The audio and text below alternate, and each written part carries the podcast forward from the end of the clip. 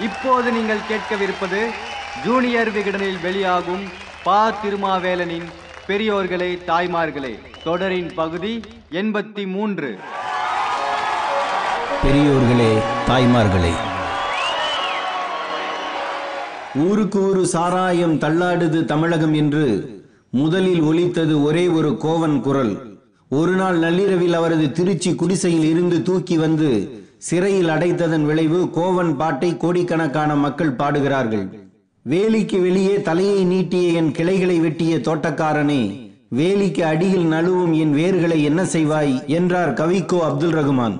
என்ன செய்ய முடியும் ஜெயலலிதாவால்? எனக்கும் பூர்ண மதுவிலக்கு தான் லட்சியம் என்று இரண்டு ஆண்டுகள் கழித்து வேகாத வெயிலில் பதினான்கு டன் ஏசியில் உட்கார்ந்து புலம்பத்தான் முடியும். உங்களுக்கு நந்தினியை ஞாபகம் இருக்கிறதா?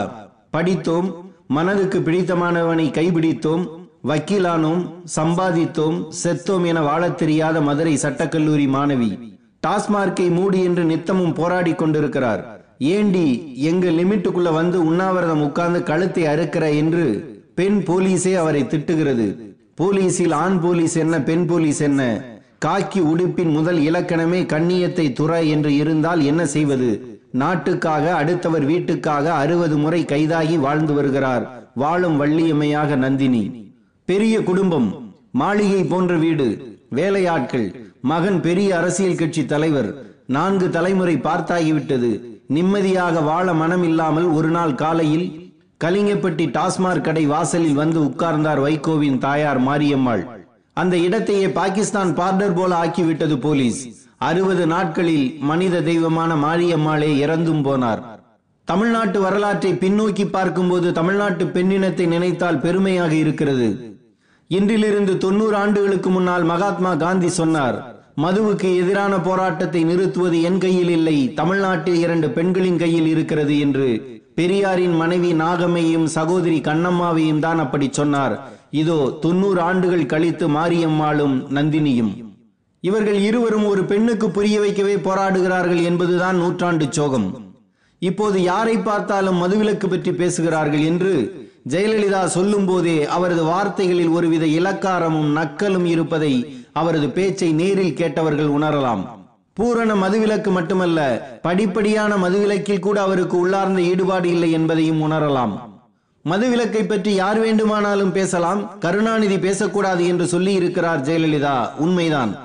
மதுவிலக்கை ரத்து செய்தவர் கருணாநிதி தான் ஆயிரத்தி தொள்ளாயிரத்தி எழுபத்தி ஒன்னாம் ஆண்டு ஆகஸ்ட் மாதம் முப்பதாம் நாள் மதுவிலக்கை ரத்து செய்து தமிழகத்தில் மது ஆறு ஓட பாதை போட்டு கொடுத்த பாவம் கருணாநிதியே சேரும். அன்று ஏக இந்தியாவில் குஜராத்திலும் தமிழ்நாட்டிலும் தான் மதுவிலக்கு அமலில் இருந்தது. மதுவிலக்கை ரத்து செய்யும் மாநிலத்துக்கு நிதி உதவி வழங்கப்படும் என்று நல்ல பிள்ளையாக அன்றைய பிரதமர் இந்திரா அறிவித்தார்.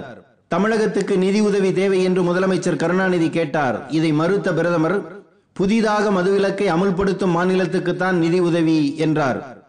தமிழகத்துக்கு நிதி தராமல் இருப்பதற்கான தந்திரம் என்று குற்றம் சாட்டிய கருணாநிதி நிதி நிலைமையை சரிப்படுத்துவதற்காக மதுக்கடைகளை திறந்தார். ஆனால் மது தீமைகளை நாடு முழுவதும் பிரச்சாரம் செய்ய அன்றைய திமுக பொருளாளர் எம்ஜிஆர் தலைமையில் குழு அமைக்கப்பட்டது. கருணாநிதியின் செயல் கடுமையாக கண்டிக்கப்பட்டது. இங்கே மதுவுக்கு தடை செய்தால் பக்கத்து மாநிலத்துக்கு போய் குடிப்பார்கள் என்று மறுப்பு சொன்ன கருணாநிதி கொழுந்து விட்டு எரியும் நெருப்பு வளையத்துக்குள் கொளுத்தப்படாத கற்பூரமாக தமிழ்நாடு எத்தனை நாளைக்கு தான் தன்னை பாதுகாத்துக் கொள்ள முடியும் என்று மயக்கும் தமிழில் விளக்கினார். அன்று மூட்டிய ஆல்ககால் தீ இன்று வரை எரிகிறது. ஒரு கூட்டம் பெருந்தலைவர் காமராஜர் பேசிக் கொண்டிருக்கிறார். கூட்டத்தில் இருந்த ஒரு குடிகாரர் அவர் பேசுவதற்கெல்லாம் குறுக்கே பதில் சொல்கிறார். அவரை சுற்றி இருந்தவர்கள் அடிக்கப் போகிறார்கள். மேடையில் இருந்த காமராஜர் அவரை எதுக்கு அடிக்கிறேன்னு? அவர் பேசவே இல்லைன்னு. அவருக்குள்ள போயிருக்கிற கருணாநிதி தான் பேசுறாருன்னு என்றார். அந்த அளவுக்கு கெட்ட பெயர் வாங்கினார் கருணாநிதி. அதற்காக தமிழ்நாட்டில் அதற்கு முன் சாராயம் இல்லை என்று நினைத்து விட வேண்டாம். கள்ளச்சாராயம் நீக்கமர நிறைந்திருந்தது. கள்ளச்சாராயம் காய்ச்சியதாக குடித்ததாக ஆயிரத்தி தொள்ளாயிரத்தி அறுபத்தி ஒன்னில் ஒரு லட்சத்தி பன்னிரெண்டாயிரத்தி எண்ணூத்தி எண்பத்தி ஒன்பது பேர் கைதானார்கள். ஆயிரத்தி தொள்ளாயிரத்தி அறுபத்தி ஆறில் ஒரு லட்சத்தி எண்பத்தி ஒன்பதாயிரத்தி ஐநூத்தி நாற்பத்தெட்டு பேர் கைதானார்கள். கள்ளத்தனமாய் காய்ச்சுவதை அரசு அங்கீகாரத்துடன் காய்ச்சட்டும் என்று மாற்றிய பெருந்தவருக்கு அடித்தளமிட்டவர் கருணாநிதி. மதுவிலக்கை ரத்து செய்யலாம் என்று கோவை திமுக பொதுக்குழு தீர்மானத்தை ஏகமனதாக நிறைவேற்ற காரணமாக இருந்த எம்ஜிஆர் பின்னர் தனி கட்சி தொடங்க முயற்சித்த போது கண்டுபிடித்த காரணங்களில் ஒன்றாக மதுவும் மாறிப்போனது. மதுவை கொண்டு வந்ததால் தான் கருணாநிதியை எதிர்க்கிறேன் என்று முதலமைச்சர் எம்ஜிஆர் என் இறுதி மூச்சு இருக்கும் வரை மதுவிலக்கு கொள்கையை நிறைவேற்றுவேன் என என்னை பெற்ற தாயின் மீது சத்தியம் எடுத்துக் கொள்கிறேன் என்று கூறினார். இரண்டு ஆண்டுகள் கூட அவரால் உறுதியாக இருக்க முடியவில்லை. ஆயிரத்தி தொள்ளாயிரத்தி எண்பத்தி ஒன்னாம் ஆண்டு மே மாதம் ஒன்னாம் நாள் தமிழகத்தில் மீண்டும் கள்ளுக்கடை சாராய கடைகள் திறக்கப்பட்டன. அதுவரை இந்தியாவில் தயாரிக்கப்படும் வெளிநாட்டு மதுபானங்கள் உற்பத்தி செய்யும் தொழிற்சாலைகள் இல்லை. நான்கு தனி நபர்களுக்கும் ஒரு கூட்டுறவுத்துறை நிறுவனத்துக்கும் முதலமைச்சர் எம்ஜிஆர் அனுமதி தந்தார். பாலாஜி டிஸ்லரிஸ் எம்பி டிஸ்லரிஸ் மோகன் breweries and distilleries Chivas distilleries சாபில் distilleries போன்ற நிறுவனங்கள் உதயமாயின. புகைவண்டியில் பயணம் செய்யும் போது குடலை புரட்டும் நாற்றம் வந்தால் சாராய ஆலையை கடக்கிறோம் என்று பொருள். இந்த ஆலை அதிபர்கள் தான் இருபத்தைந்து ஆண்டுகளாக லட்சக்கணக்கான குடிமக்களுக்கு விஷம் விதைத்து பல்லாயிரம் கோடியை சம்பாதித்தவர்கள். இந்த லாபம் ஒன்பது குடும்பங்களுக்கு போகிறதா அல்லது ஒரே குடும்பத்துக்கு போகிறதா என்று அன்றைய எதிர்க்கட்சி தலைவர் கருணாநிதி கேட்டார். தமிழ்நாடு சட்டமன்றத்தில் அப்படி கேட்கும் உரிமையாவது கருணாநிதிக்கு கொடுக்கும் அளவுக்கு ஜனநாயகவாதியாக இருந்திருக்கிறார் எம்ஜிஆர். எம்ஜிஆரால் வளர்க்கப்பட்ட ஜெயலலிதா பதினாறு அடி பாய்ந்தார். எதற்கு அடுத்தவர் ஆரம்பிக்க வேண்டும்? தனது நெருங்கிய சகாக்கள் பெயரில் மேற்பார்வையில் மெடா சாராய ஆலையை இரண்டாயிரத்தி மூணில் தொடங்கினார். கருணாநிதி எம்ஜிஆர் ஆட்சியில் குடிக்க அரசின் அனுமதி இருந்தது. விற்பனை செய்தவர்கள் தனி மனிதர்கள். ஏலம் எடுத்து எதிர்காலத்தை ஏலம் விட்டார்கள். ஜெயலலிதா டாஸ்மாக் கடைகளையே அரசாங்கம் நடத்தும் என்று மாற்றினார். அரசு ஊழியர்களையே அளந்து ஊற்றச் சொன்னார்.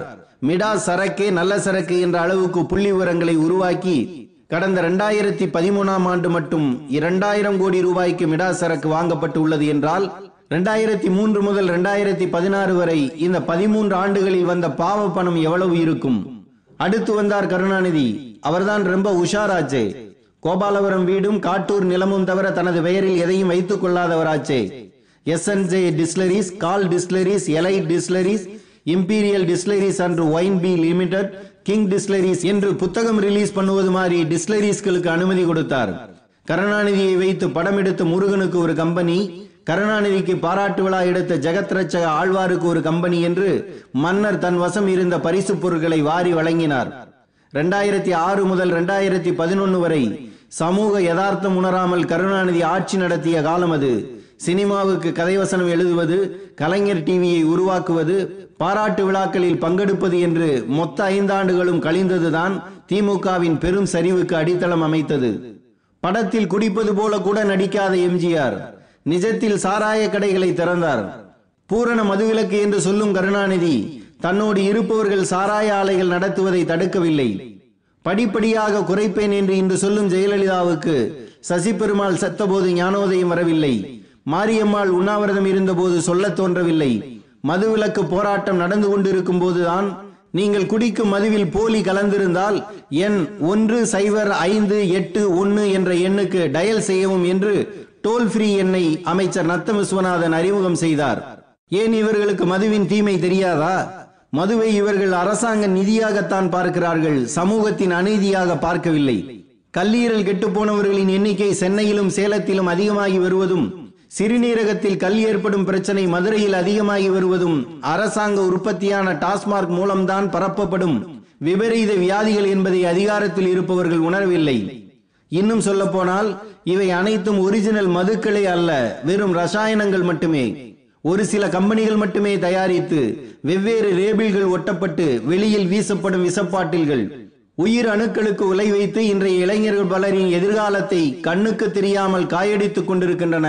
அப்படியானால் டாஸ்மார்க் மூலமாக ஒரு அரசாங்கம் இந்த காரியத்தை தான் செய்கிறது.